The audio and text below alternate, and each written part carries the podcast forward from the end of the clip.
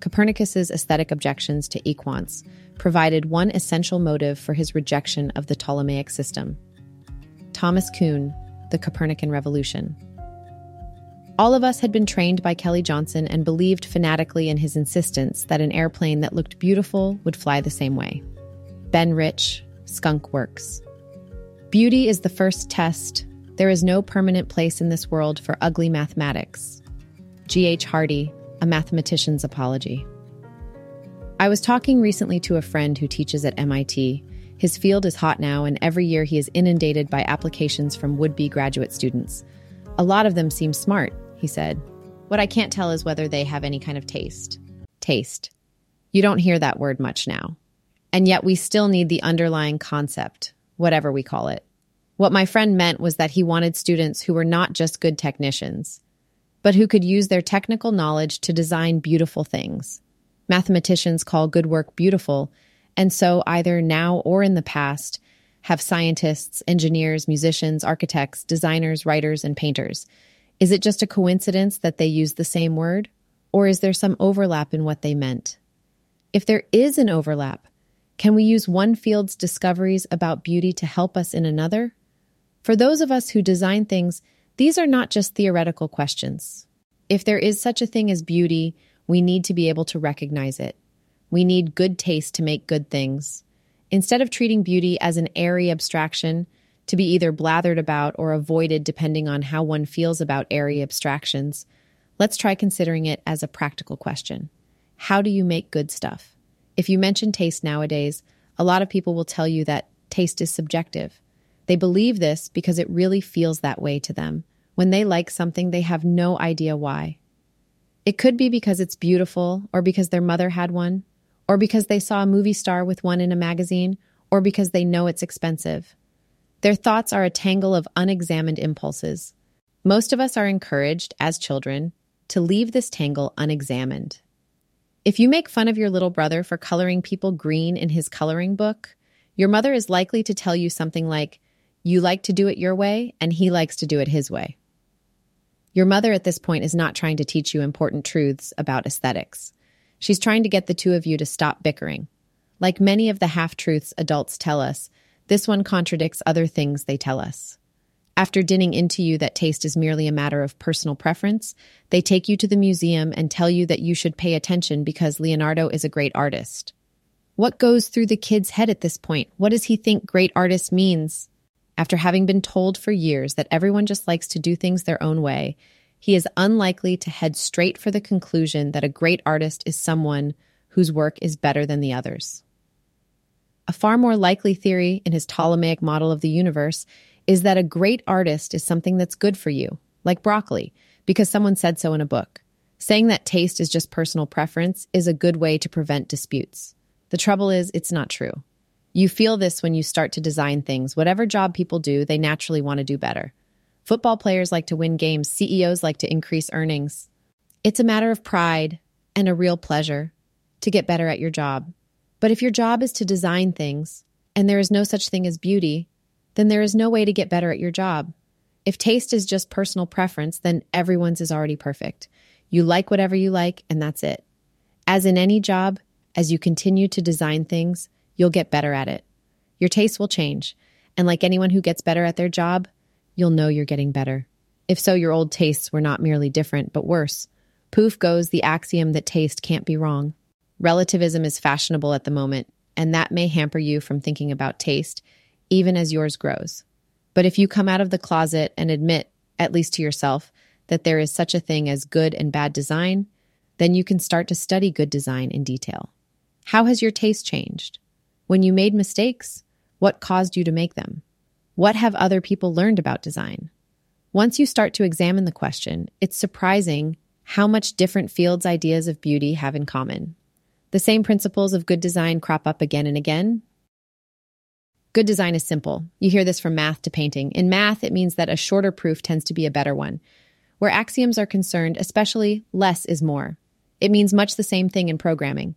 For architects and designers, it means that beauty should depend on a few carefully chosen structural elements rather than a profusion of superficial ornament.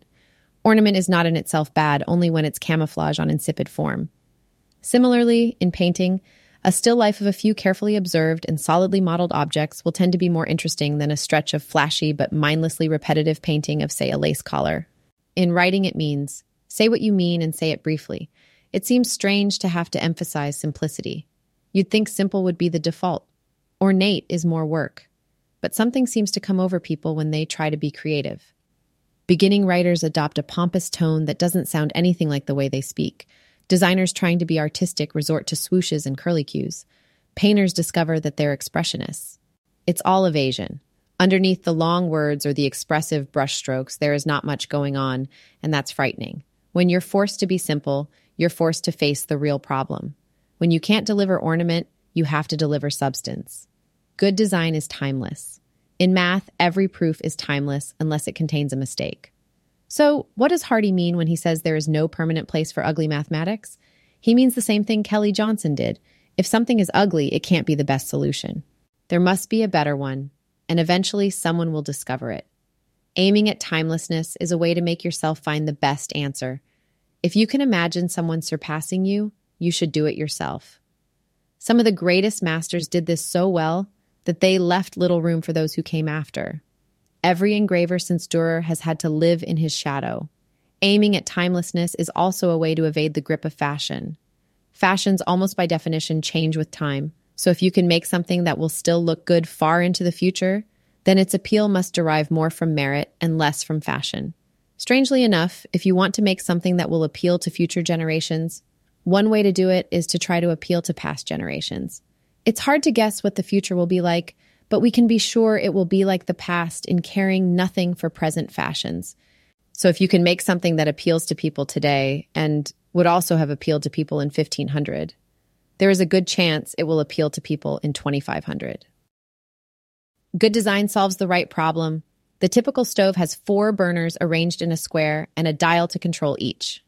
How do you arrange the dials? The simplest answer is to put them in a row. But this is a simple answer to the wrong question. The dials are for humans to use, and if you put them in a row, the unlucky human will have to stop and think each time about which dial matches which burner. Better to arrange the dials in a square like the burners. A lot of bad design is industrious, but misguided. In the mid 20th century, there was a vogue for setting text in sans serif fonts. These fonts are closer to the pure underlying letter forms. But in text, that's not the problem you're trying to solve. For legibility, it's more important that letters be easy to tell apart. It may look Victorian, but a Times Roman lowercase g is easy to tell from a lowercase y. Problems can be improved as well as solutions. In software, an intractable problem can usually be replaced by an equivalent one that's easy to solve. Physics progressed faster as the problem became predicting observable behavior instead of reconciling it with scripture. Good design is suggestive. Jane Austen's novels contain almost no description. Instead of telling you how everything looks, she tells her story so well that you envision the scene for yourself. Likewise, a painting that suggests is usually more engaging than one that tells. Everyone makes up their own story about the Mona Lisa. In architecture and design, this principle means that a building or object should let you use it how you want. A good building, for example, will serve as a backdrop for whatever life people want to lead in it instead of making them live as if they were executing a program written by the architect. In software, it means you should give users a few basic elements that they can combine as they wish, like Lego. In math, it means a proof that becomes the basis for a lot of new work is preferable to a proof that was difficult, but doesn't lead to future discoveries. In the sciences generally, citation is considered a rough indicator of merit. Good design is often slightly funny. This one may not always be true, but Dürer's engravings and Saarinen's womb chair and the Pantheon and the original Porsche 911 all seem to me slightly funny. Gödel's incompleteness theorem seems like a practical joke. I think it's because humor is related to strength. To have a sense of humor is to be strong. To keep one's sense of humor is to shrug off misfortunes, and to lose one's sense of humor is to be wounded by them. And so the mark, or at least the prerogative, of strength is not to take oneself too seriously. The confident will often, like swallows, seem to be making fun of the whole process slightly, as Hitchcock does in his films, or Bruegel in his paintings, or Shakespeare for that matter. Good design may not have to be funny, but it's hard to imagine something that could be called humorless also being good design. Good design is hard. If you look at the people who've done great work, one thing they all seem to have in common is that they worked very hard. If you're not working hard, you're probably wasting your time. Hard problems call for great efforts. In math, difficult proofs require ingenious solutions, and those tend to be interesting. Ditto in engineering. When you have to climb a mountain, you toss everything unnecessary out of your pack. And so, an architect who has to build on a difficult site or a small budget will find that he is forced to produce an elegant design. Fashions and flourishes get knocked aside by the difficult business of solving the problem at all. Not every kind of heart is good. There is good pain and bad pain. You want the kind of pain you get from going running, not the kind you get from stepping on a nail. A difficult problem could be good for a designer, but a fickle client or unreliable materials would not be. In art, the highest place has traditionally been given to paintings of people. There is something to this tradition, and not just because pictures of faces get to press buttons in our brains that other pictures don't. We are so good at looking at faces that we force anyone who draws them to work hard to satisfy us. If you draw a tree and you change the angle of a branch five degrees, no one will know. When you change the angle of someone's eye five degrees, people notice. When Bauhaus designers adopted Sullivan's form follows function, what they meant was form should follow function. And if function is hard enough, form is forced to follow it because there is no effort to spare for error. Wild animals are beautiful because they have hard lives. Good design looks easy. Like great athletes, great designers make it look easy. Mostly, this is an illusion. The easy, conversational tone of good writing comes only on the eighth rewrite. In science and engineering, some of the greatest discoveries seem so simple that you say to yourself, I could have thought of that. The discoverer is entitled to reply, Why didn't you? Some Leonardo heads are just a few lines. You look at them and you think, all you have to do is get eight or 10 lines in the right place, and you've made this beautiful portrait. Well, yes, but you have to get them in exactly the right place. The slightest error will make the whole thing collapse. Line drawings are, in fact, the most difficult visual medium because they demand near perfection. In math terms, they are a closed form solution. Lesser artists literally solve the same problems by successive approximation. One of the reasons kids give up drawing at 10 or so is that they decide to start drawing like grown-ups. And one of the first things they try is a line drawing of a face. Smack. In most fields, the appearance of ease seems to come with practice. Perhaps what practice does is train your unconscious mind to handle tasks that used to require conscious thought. In some cases, you literally train your body. An expert pianist can play notes faster than the brain can send signals to his hand, Likewise, an artist, after a while, can make visual perception flow in through his eye and out through his hand as automatically as someone tapping his foot to a beat. When people talk about being in the zone, I think what they mean is that the spinal cord has the situation under control. Your spinal cord is less hesitant and it frees conscious thought for the hard problems. Good design uses symmetry.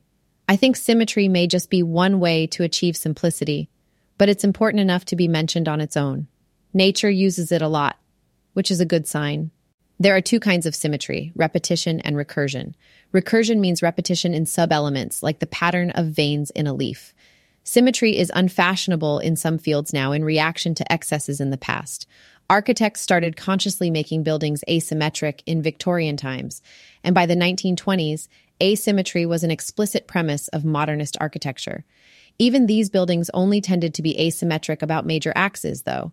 There were hundreds of minor symmetries. In writing, you find symmetry at every level, from the phrases in a sentence to the plot of a novel. You find the same in music and art.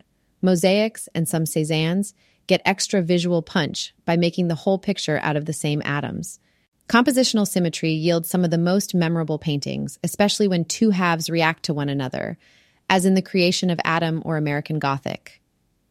In math and engineering, recursion especially is a big win. Inductive proofs are wonderfully short. In software, a problem that can be solved by recursion is nearly always best solved that way.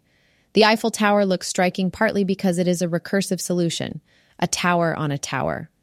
The danger of symmetry and repetition, especially, is that it can be used as a substitute for thought. Good design resembles nature. It's not so much that resembling nature is intrinsically good as that nature has had a long time to work on the problem. It's a good sign when your answer resembles nature's. It's not cheating to copy. Few would deny that a story should be like life.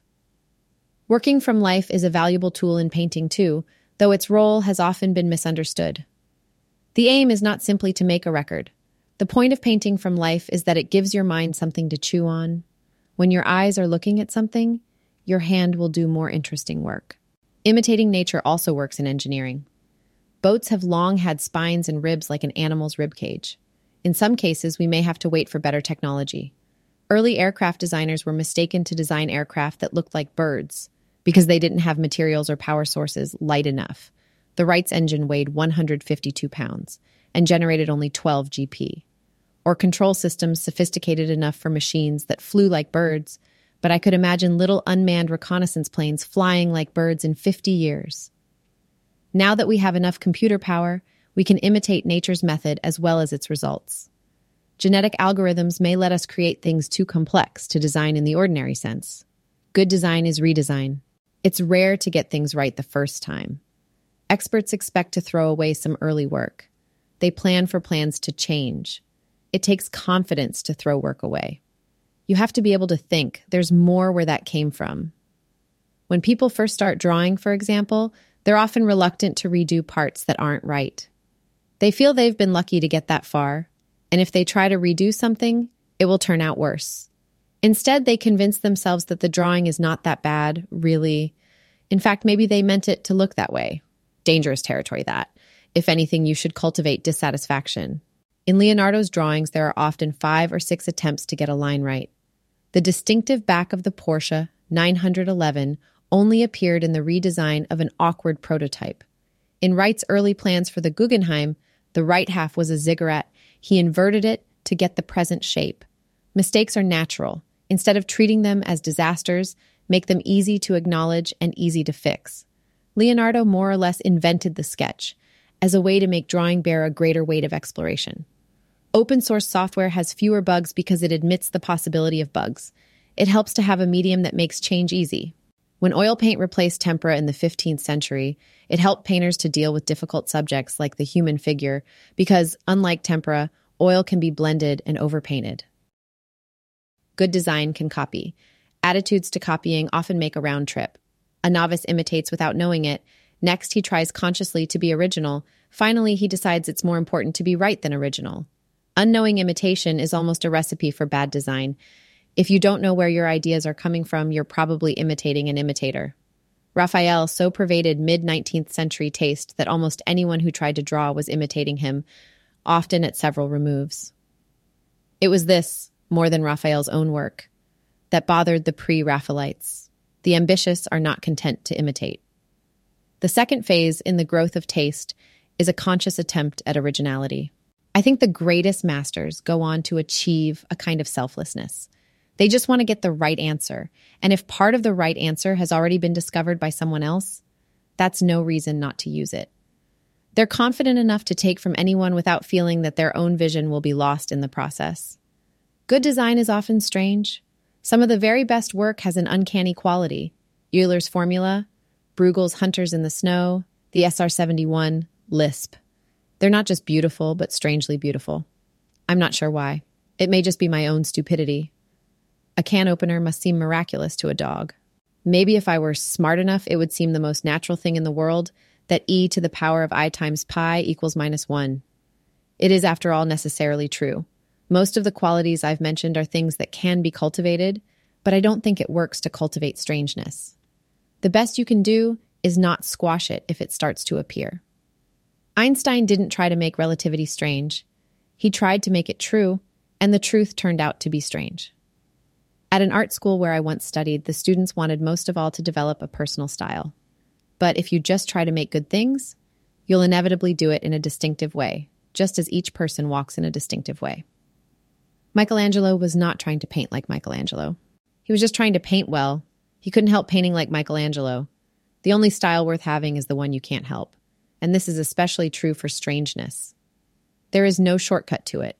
The Northwest Passage that the Mannerists the Romantics, and two generations of American high school students have searched for does not seem to exist. The only way to get there is to go through good and come out the other side. Good design happens in chunks. The inhabitants of 15th century Florence included Brunelleschi, Ghiberti, Donatello, Masaccio, Filippo Lippi, Fra Angelico, Verrocchio, Botticelli, Leonardo, and Michelangelo. Milan at the time was as big as Florence. How many 15th century Milanese artists can you name?